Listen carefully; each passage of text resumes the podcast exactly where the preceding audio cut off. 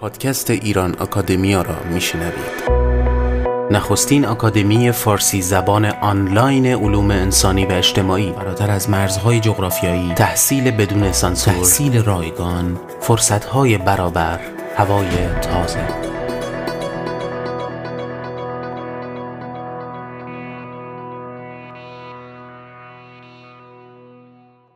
سلام دوستان سجاد سپهری هستم و این اپیزود چهلم از فصل نخست پادکست های ایران آکادمی است و چهارمین اپیزودی که در اون به موضوع رفرماسیون یا دین پیرایی در جهان مسیحی و تاثیر اون بر ما تقدیم شما می کنم. پیش از معرفی سخنرانی این اپیزود به آگاهی شما میرسونم که ثبت نام 2020 دوره مطالعات اجتماعی دانشگاه ایران آکادمیا مدتی شروع شده و شما می‌تونید با مراجعه به وبسایت دانشگاه در تب ثبت نام اطلاعات کامل این دوره تحصیلی آنلاین و رایگان با مدرک بین المللی و با حضور اساتید برجسته ایرانی از معتبرترین دانشگاه های جهان رو بخونید و اگر علاقمند هستید پروسه ثبت نامتون رو بلافاصله آغاز کنید.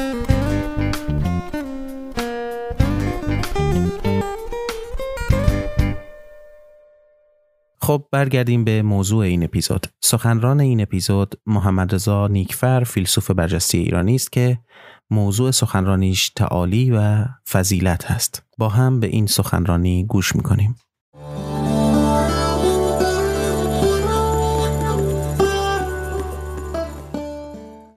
من می‌خوام به مسئله عنوانش رو گذاشتم تعالی و فضیلت بپردازم تعالی منظورم اون چیزی هست که ترانسندنت بهش میگن.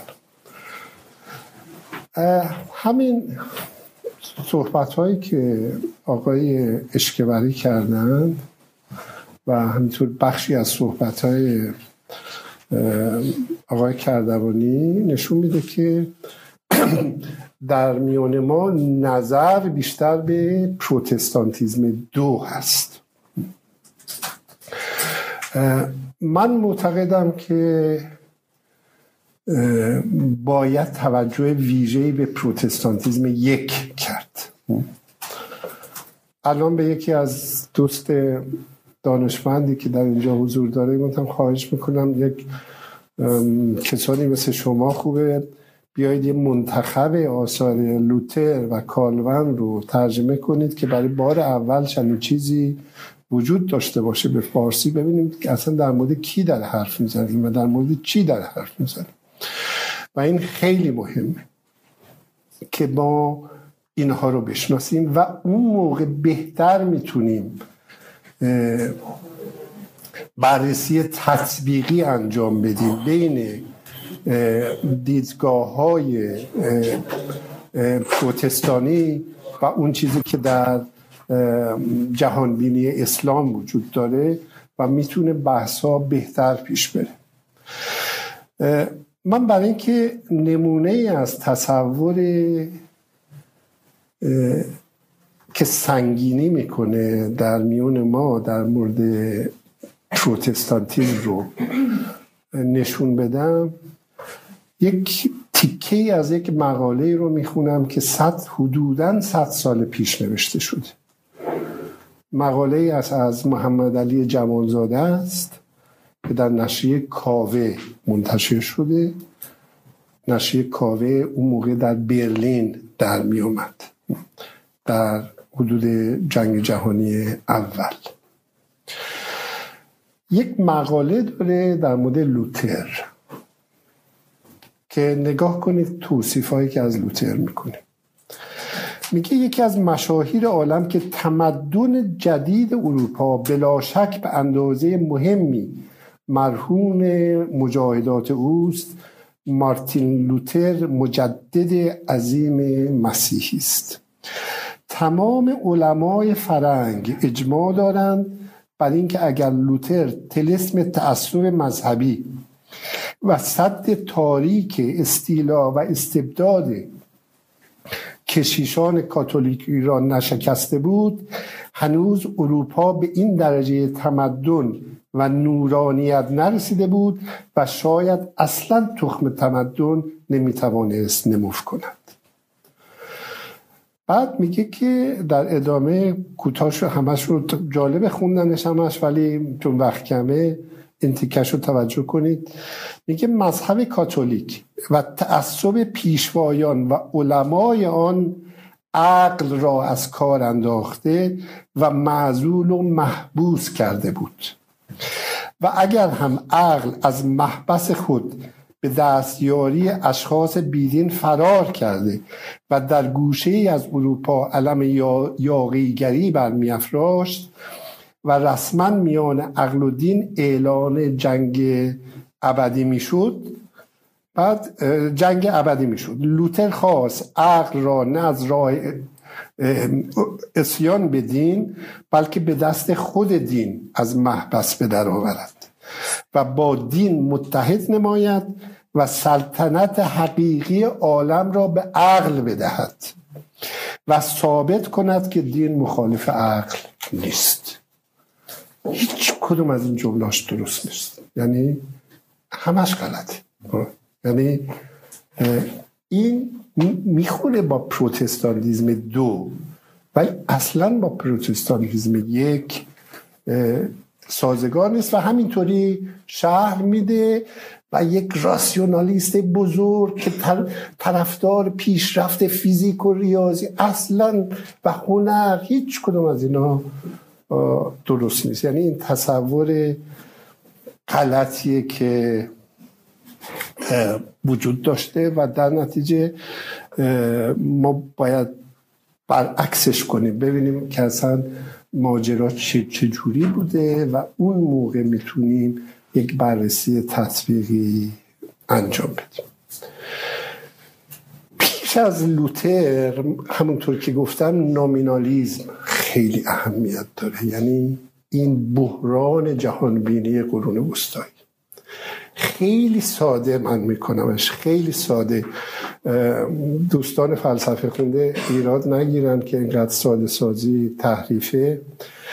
این سوراخ ها رو می‌بینید اینجا روی این فلزه اینجا. فکر کنید اینجا عرشه یعنی اینجا خداست.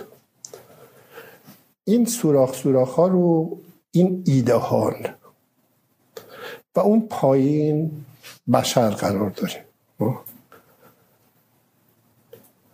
این دنیای ایده هاست و از راه عقول و بالاخره عقل فعال ما درش سهیم میشیم. و ما هم ادراک داریم بهش. افلاتون یه جوری گفته فارابی یه جور ابن سینا یه جور ولی یعنی می‌بینید که این وسط پر شده از این ایده حالا یک نفر میاد مثل ویلیام اوکام و میگه که اینا باد بادک های بادکنک های تو خالی هم. و تق تق تق تق تق همه اینا رو سوزن می‌زنه و فرو میریزه. رابطه اینجا با اون پایین قطع میشه. رابطه که در فلسفه قرون وسطایی وجود داشت. قطع میشه. یعنی چون میگه این ایده ها هیچ چیزی جز کلمه نیستن. و این کلمه فقط در ذهن ماست. ناشی از ابستراکسیون ناشی از انتظاست سری که لغت اسمیگری یا نامینالیزم از اینجا آمده. این یک بحران عجیبی ایجاد می‌کنه. یک بحران خیلی جدی ایجاد می‌کنه. و اصلی اتفاق اینجا میفته. یعنی شما رو ارجاع میدم به دو تا کتاب مرجع. یکی کتابی هست از هاینریش رومباخ به اسم سوبستانس سیستم اند اشترکتور که تاریخ فلسفه است از قرون وسطا تا بیایم به کانتینا که خیلی عالی و درخشان این فضا رو توصیف می‌کنه که چطوری مفهوم سوبستانس یا مفهوم جوهر می‌زنه زیرش و بعد مفهوم فونکسیون میاد و بعد این ایده ها بیمعنی میشه.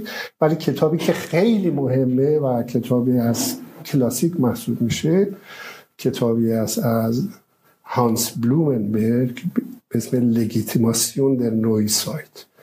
مشروعیت عصر جدید.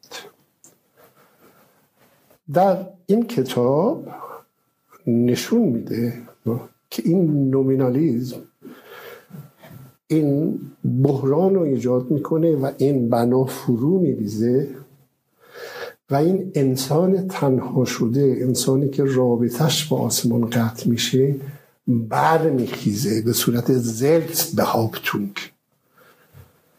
و بعد میگه این اساس لگیتیماسیون در نوی سایت هست اساس مشروعیت اصر جدیده ما این فضا رو در نزد در یک این دوره بحران زده است که لوتر پا به میدون می‌گذاره و همه این واسط ها رو میگه وجود نداره کلیسا رو نفی می‌کنه به عنوان واسط عقل فلاسفه رو یعنی این سوراخ سوراخانه میگه بیخوده و چیکار کنیم؟ فقط میگه انجیل. چند تا چیز میگه؟ میگه سولافیده فقط ایمان به جای کشی اینکه بریم این فقط باید ایمان داشته باشیم. سولا اسکریپتورا فقط متن. این سولا گراتیا یعنی فقط اون تو رو میبخشه.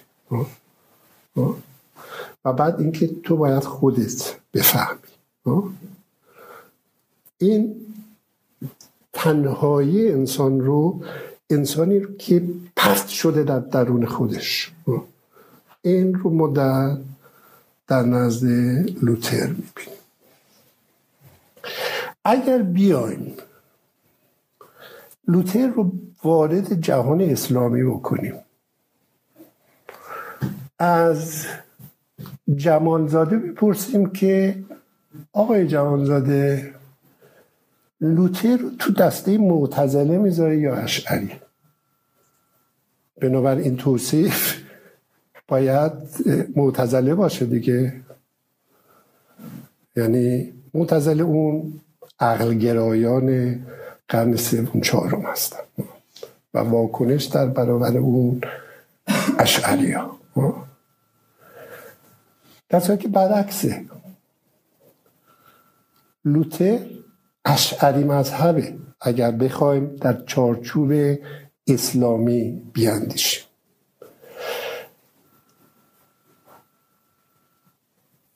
یک چیزی رو وجود داره بهش میگیم اوکازیونالیزم اوکیژن یعنی مورد. یعنی مورد باوری. ولی ترجمه خوبی کردن گفتن تقارن باوری. تقارن باوری. اساس تقارن باوری نفی علیت. یعنی اینو من می‌زنم این صدا میاد. اوکازیونالیستا میگن هیچ ارتباطی بین این افتادن این و این صدا وجود نداره. یک تقارنی ایجاد شد بین این افتادن و این صدا و این تقارن رو خدا ایجاد کرد. ولی چرا همواره اینه؟ اشعری ها می‌گفتن عادت الله عادت خداست. که این روال رو چیز کرده. ولی هیچ ارتباط منطقی و عقلی بین اینا وجود نداره. و خدا مدام در حال دخالت. در کوچکترین چیز دخالت می‌کنه و از حساب و کتابش هم تو نمی‌تونی سر در بیاری ما اینو در اشعری می‌بینیم. این اوکازیونالیزم رو در اشعری می‌بینیم. لوتر و کالون هم اوکازیونالیست هستن. یعنی مورد به مورد خدا دخالت می‌کنه. و ما سر در نمیاریم از حساب کتابش و یه تقارن وجود داره.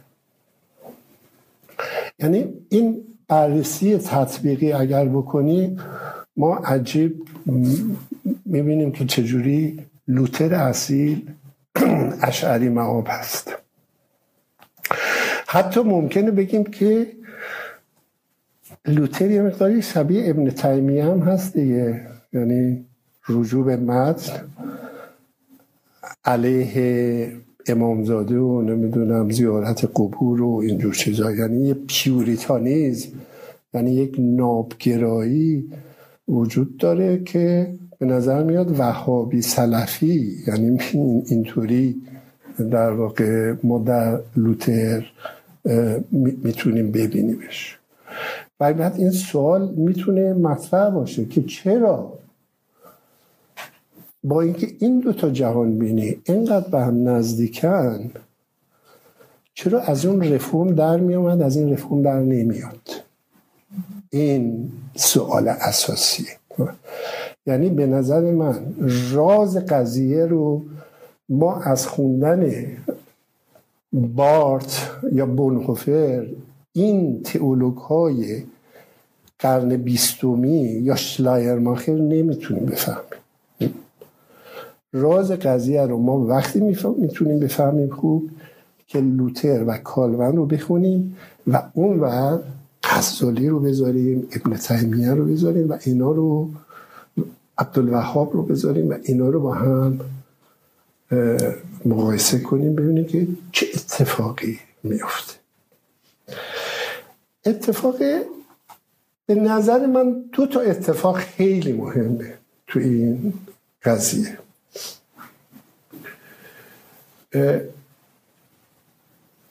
یکی ترانسندنس یعنی تعالی. لوتر و کالون خدا رو تعالی میدن. یعنی بزرگش می‌کنن قویش می‌کنن.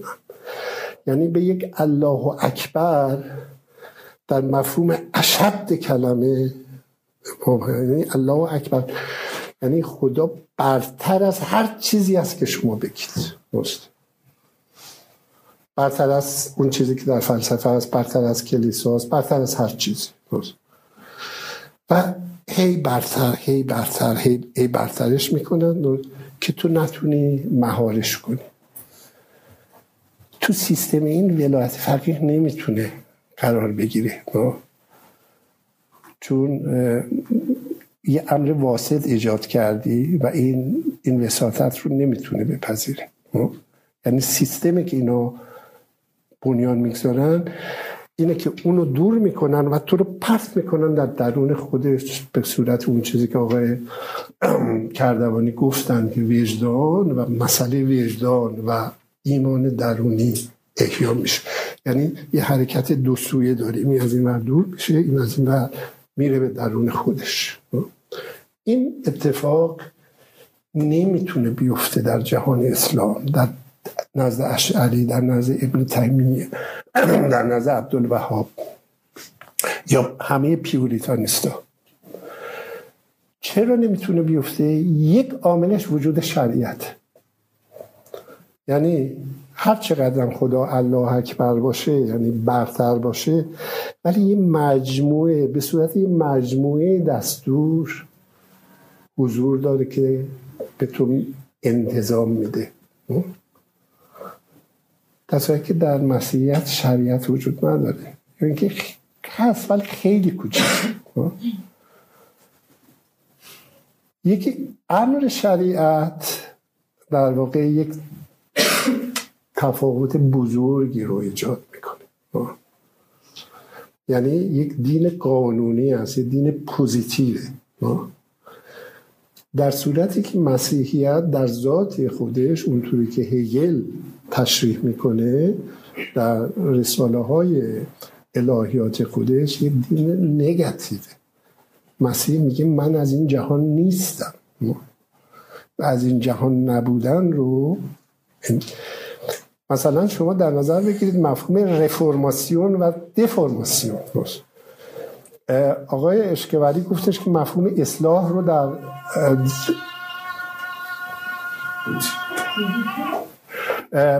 اشاره کردن که مفهوم اصلاح رو ما در در قرآن داریم درست. ما هم مفهوم رفرماسیون رو هم در انجیل داریم. رفرماسیون در برابر دفرماسیون قرار می‌گیره. دفرماسیون یعنی دل به دنیا سپردن. یعنی دفرم شدن از طریق رفتن در این دنیا. در تفسیرهای انجیل اینو میگم.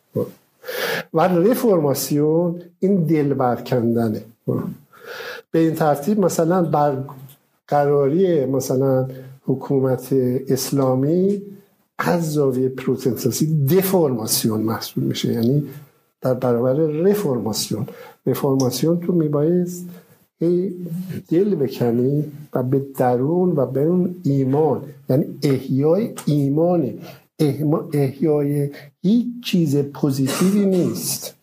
positive به معنی وضعی به معنی pose برنهادن در, در برابر گذاشتن. چیز دیگه ای که تفاوت ایجاد می‌کنه آها محیط جغرافیایی فرق می‌کنه دیگه. ما در متاسفانه این محیط اسلام اینجوریه که پر از خداست. یعنی سلطان زل الله انواع هر کس یک عالمه نماینده داره دیگه. داره. یعنی خیلی مشکل یک نفر دست به این ترانسندنس بزنه. یعنی قبل از این ترانسندنس ممکنه همون آخوند محل کارشو بسازه. یا اینکه نمی‌دونم سلطان زل الله یعنی یک عالم نایب وجود داره. که جلو این ترانسندنس رو بگیره. من زمان خیلی شیفته که کتابی بودم از ارس بلوخ در مورد ابن سینا و اون میگه که دعوای ابن سینا و غزالی رو اینطوری تشریح میده که میگه که ابن سینا معتقد بود که خدا نمی‌تونه در کار جزئیات دخالت کنه و غزالی حس کرد که این کاسبی آخونده رو می‌تونه تعطیل بکنه. چون اگر خدایی که نتونه از کار جزئیات دخالت کنه خب به درد نمی‌خوره که نمیشه کسی رو ازش ترسون بعدا فهمیدم اشتباه کرده. یعنی اسپلوخ تفسیرش کاملا غلطی در واقع درست. در واقع ابن سیناشون اینجوری دیده و این تصویری که ما, ما کردیم. یعنی این راه پروتستانی درست از راه خلاف این این پیشرفت. چیز دیگه ای که خیلی مهمه مسئله فضیلت. یعنی یکی ترانسندنس یکی مسئله فضیلت. که خوب. تو باید چه کار بکنی؟ فضیلت رو تعریف می‌کنه. میشه فضیلت اخلاقیه. نه کار. بروف بروف آز بروفونک یعنی تو فکر کنید که این رابطه گسسته شده. معلوم نیست آموزرده میشی آموزرده نمیشی. به نظر و نیازم نیست میگه تلاش ببرس تلاش ببرس در عین حال دچار دفرماسیون نشو. یعنی ریاضت بکش خود تو گم نکن در دنیا ولی کار کن کار کن کار کن کار کن. و بهترین شکل کار کن. یعنی می‌دونی اینطوری در واقع این اسکیتیش لeben رو در واقع اینر ولتیش اسکیزه این چیزی است که در واقع ماکس ویبر میگه میگه که به این سمت سوق میده. یعنی یک مفهومی از فضیلت رو تعریف می‌کنن و این رو رواج میدن. و این مفهوم فضیلت درست با جنبش های اجتماعی و تحول اجتماعی می‌تونه خیلی گره بکنه اون چیزی که ماکسور میگه رشد سرمایه داره. و یک دنیای دیگه ای ما بیایم ببینیم فضیلت رو چجوری در واقع می‌تونیم تعریف بکنیم. یعنی ببینیم که اینا مثلا فرض کن ابن تیمیه فضیلت رو چجوری تعریف کرد؟ میگه برید ارمنی ها رو بکشید. یعنی کلی نوشته داره در دستور به کشتار ارامنه دستور به کشتار علویان کشتار شیعیان یعنی فضیلت رو در این جهاد می‌دونه علیه اینها و یعنی در واقع یک تقوایی هست که به عنوان فضیلت تعریف میشه و یک جهاد تعریف میشه و این تقوا در واقع عمل کردن در نهایت به اون شکل پوزیتیو خودش در در قالب شریعت نه اون در مفهوم عرفانی کلمه. به این ترتیب می‌بینیم که این دوتا مفهوم ما فضا رو عوض می‌کنه. و بعد در یک جهان دیگه این اتفاق میفته ما در وقتی که بخوایم مفهوم فضیلت رو در ایران تاریخچش رو بررسی کنیم بدون در واقع normative نه descriptive ما می‌بینیم که تا شروع تحولات مدرن فضیلت از طریق تباره. یعنی و هر کس تبار بالاتری داره و یک یک برتری داره و یا اینکه چیزی که به دست میاره از طریق در واقع فضلی که علما دارن. این دو محوری است که در کسب فضیلت وجود داره. بعد از این تحولات مدرن می‌بینیم که اون مفهوم تبار فرو می نشینه و یک چی عنصر دیگه به عنوان فضل اضافه میشه اونم که تو دانشی یا چیزی رو کسر کنی که بیای در این سلسله مراتب دولتی قرار بگیری. اگر لغت در واقع تاریخ لغت وظیفه رو بیایم در اصل جدید بررسی کنیم و مقایسه کنیم با مفهوم فلیشت در آلمانی با یک شوک مواجه میشه یکی از چیزهایی که ما می‌بینیم این که وظیفه وارد میشه در ترکیب وظیفه خاری.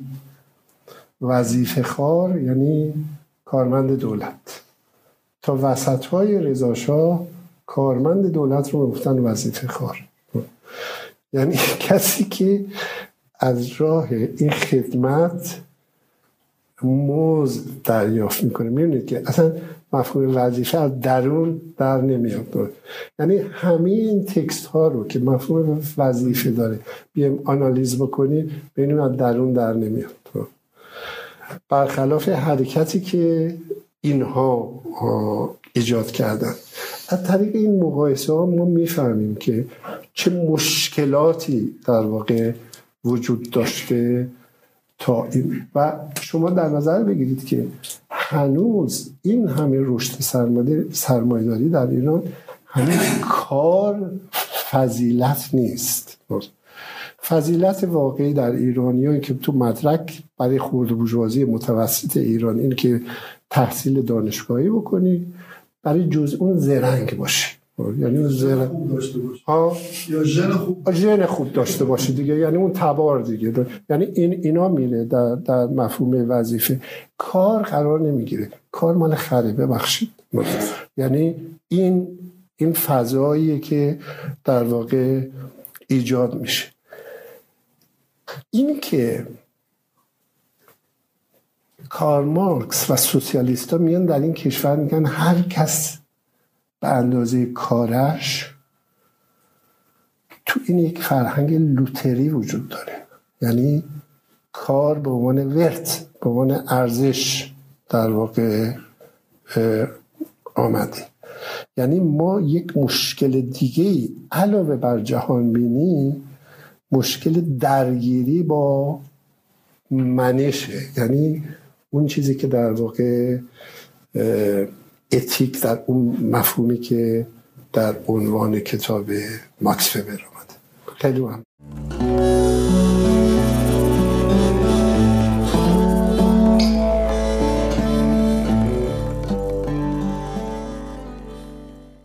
خب دوستان مثل همیشه معرفی می‌کنم پلتفرم انکر رو برای شنیدن پادکست های ایران آکادمیا و همچنین امکان فرستادن پیام صوتی از همین طریق به پادکست ایران آکادمیا. شما همچنین می‌تونید در دوازده پلتفرم دیگه هم به این پادکست همواره دسترسی داشته باشید.